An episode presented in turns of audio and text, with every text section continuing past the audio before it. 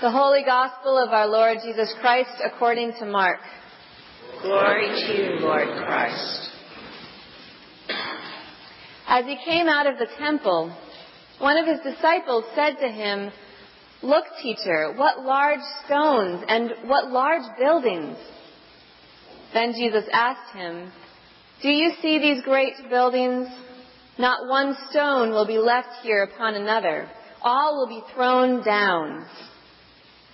When he was sitting on the Mount of Olives opposite the temple, Peter, James, John, and Andrew asked him privately, Tell us, when will this be? And what will be the sign that all these things are about to be accomplished? Then Jesus began to say to them, Beware that no one leads you astray. Many will come in my name and say, I am he. And they will lead many astray. When you hear of wars and rumors of wars, do not be alarmed. This must take place. But the end is still to come. For nation will rise against nation and kingdom against kingdom. There will be earthquakes in various places. There will be famines. This is but the beginning of the birth pangs. The gospel of the Lord.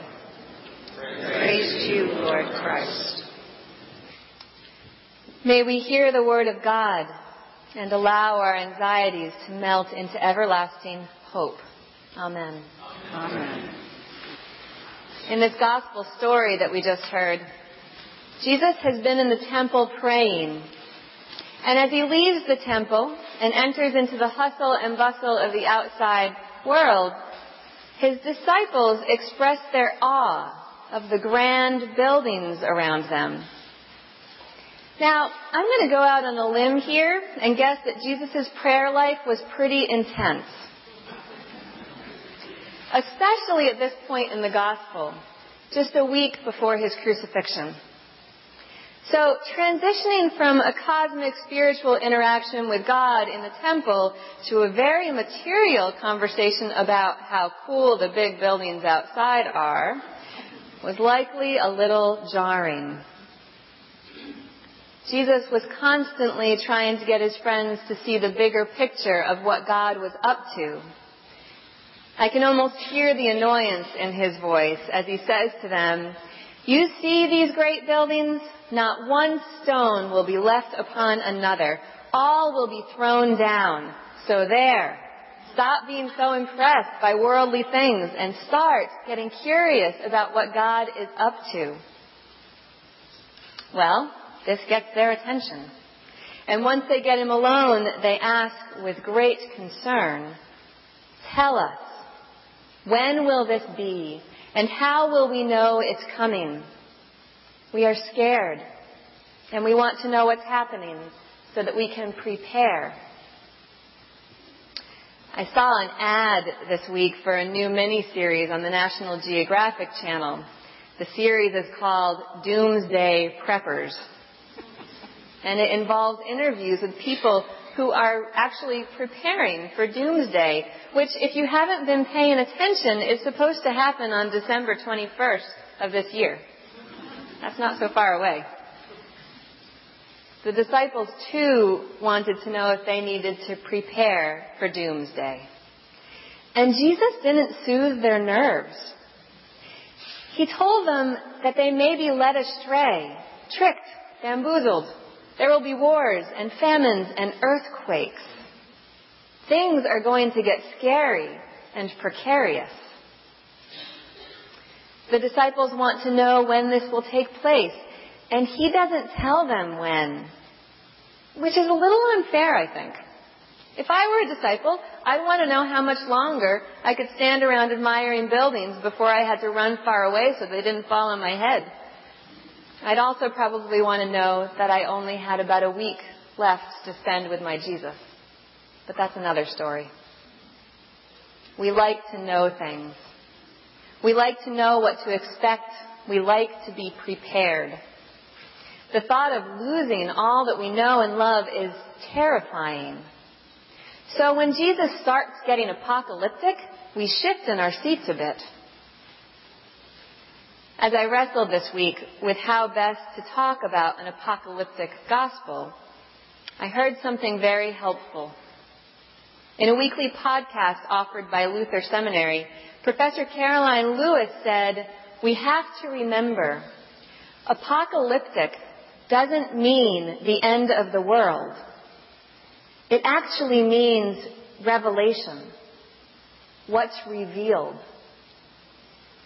This is something I can relate to. We want to know more, and here is Jesus trying to reveal more to us. I don't know about you, but I often miss the boat on that one. So what is Jesus trying to reveal to his disciples? And what is he trying to reveal to us today? I ask this because wars and famines and the risk of being led astray are not antiquated themes. Natural disasters did not cease with the earthquake upon Jesus' death. And people did not stop wondering about the perils at the end of time when Jesus was resurrected. This stuff is so current, there is even a new mini-series about it. We find ourselves in a world where there is too much violence right now. There are too many wars raging right now. In New York and New Jersey, people are trying to reassemble their lives after another major hurricane right now.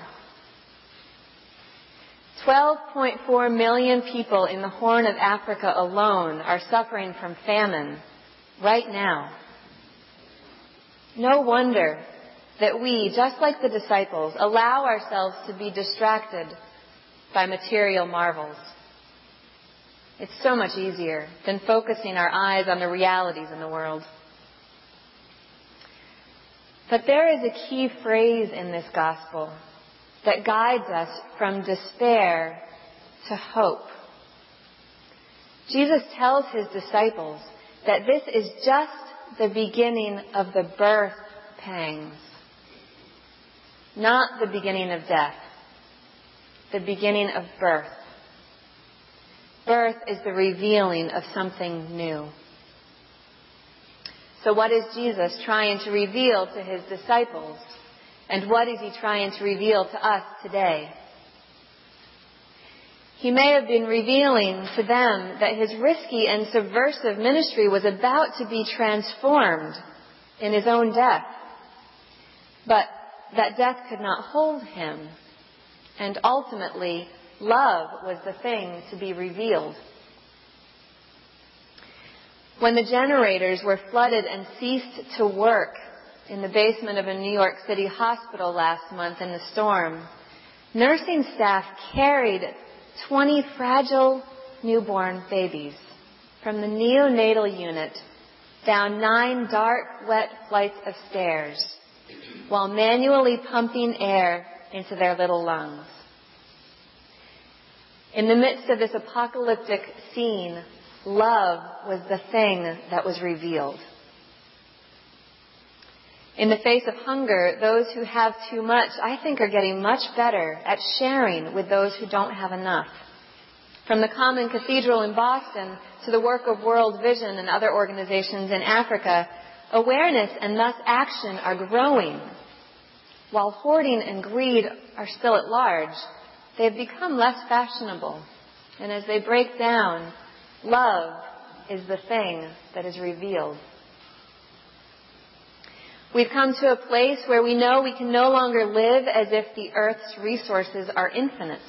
And mainstream science is now finding new ways to guide us into a gentler relationship with creation. And each time a gentler option is made available and chosen by us, love is the thing that is revealed. It is not easy to live during a time of such violence so many wars, such hunger, such pain.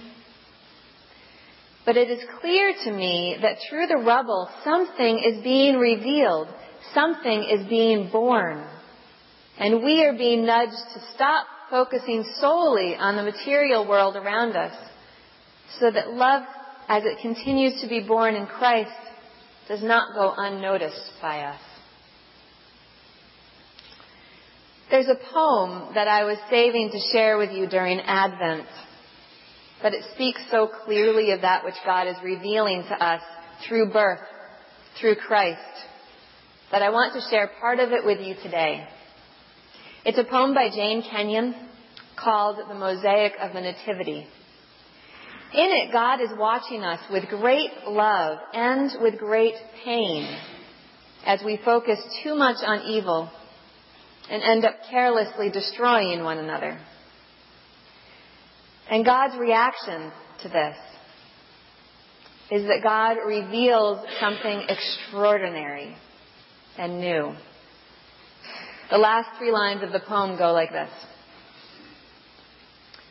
God thinks Mary into being. Suspended at the apogee of the golden dome, she curls in a brown pod and inside her, the mind of Christ, cloaked in blood, lodges and begins to grow. The coming of Christ within the womb of Mary was not without turmoil. It was not easy. It was not free of heartache and pain. But it was, above all else, an exquisite revealing of God's nature. Because love was the thing that was revealed in Christ. So the apocalypse may be upon us yet. I hope it is the apocalypse of Revelation. And I hope we are watching and listening so that we don't miss it. If we are watching and listening, we may just catch a glimpse, a revelation of love that is powerful enough to save us from ourselves, powerful enough to inspire in us thoughts and deeds and words which reveal love. Let us not run from the birth pangs. Let us not be distracted by the shiny things we make for our own glory. Let us not be anxious. Let us simply be open that the mind of Christ, cloaked in blood, lodges in us and begins to grow. Amen.